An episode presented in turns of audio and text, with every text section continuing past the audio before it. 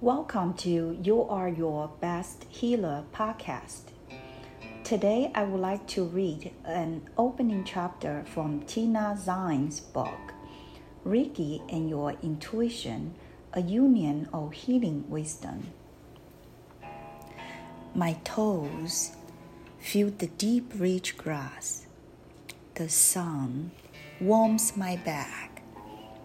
I look down and see a large black fish swim past in a deep pool. When I look up, I see the famous tower at the top of the tallest steep hill. I'm sitting in the sacred grounds of King Arthur's grave at Glastonbury, England. I travel around the globe because of Reiki. I have a voice because of Reiki. I'm a vessel of energy and the words that are not mine.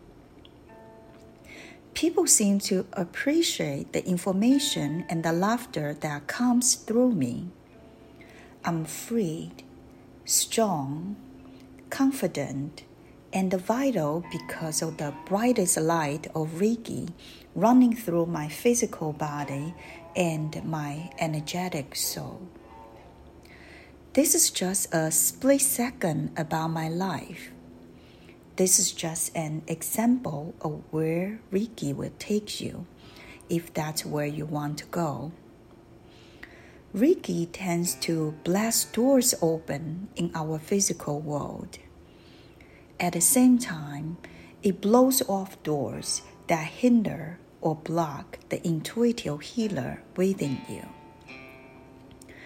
Begin by exploring the intuitive you and the Reiki healer within. What do you want to do? What do you want to become?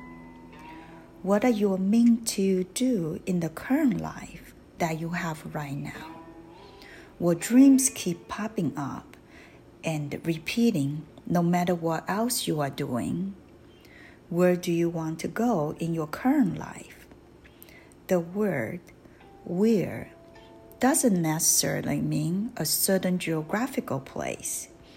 It could mean a certain direction of thinking and achievement and award, a goal, or a level of awareness.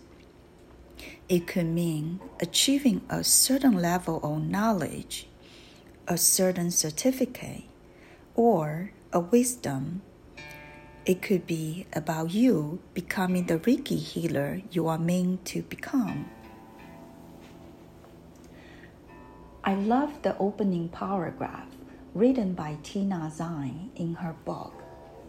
Tina is a wonderful medical intuitive healer and an excellent teacher of mine.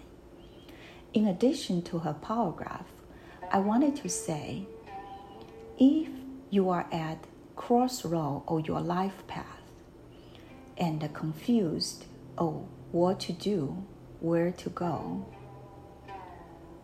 why not taking a break? Enjoy the fresh air. Look around you. Enjoy the people and the sceneries around you. Listen to your heart. What is speaking to you? What is calling you. Regardless what you choose to do, where to go, it's important to follow your heart, do what you love, what you're passionate about. Many years ago, the voice, Chinese medicine, kept popping up in my head my parents totally objected to the idea of becoming an acupuncturist and herbalist. I really hesitated if this was a right path for me. I wasn't sure if I would be able to make a living with this profession. But I followed the calling in my heart and decide to pursue my dream or become a healer. I started my study in Chinese medicine without my parents knowing it in the beginning. Many years later, I'm so glad I did. Even my parents are so happy that I did because they saw the happiness in me doing what I love and passionate about. I hope you will be courageous to follow your heart and do what you love and passionate about. Thank you for listening to You Are Your Best Healer podcast. Namaste.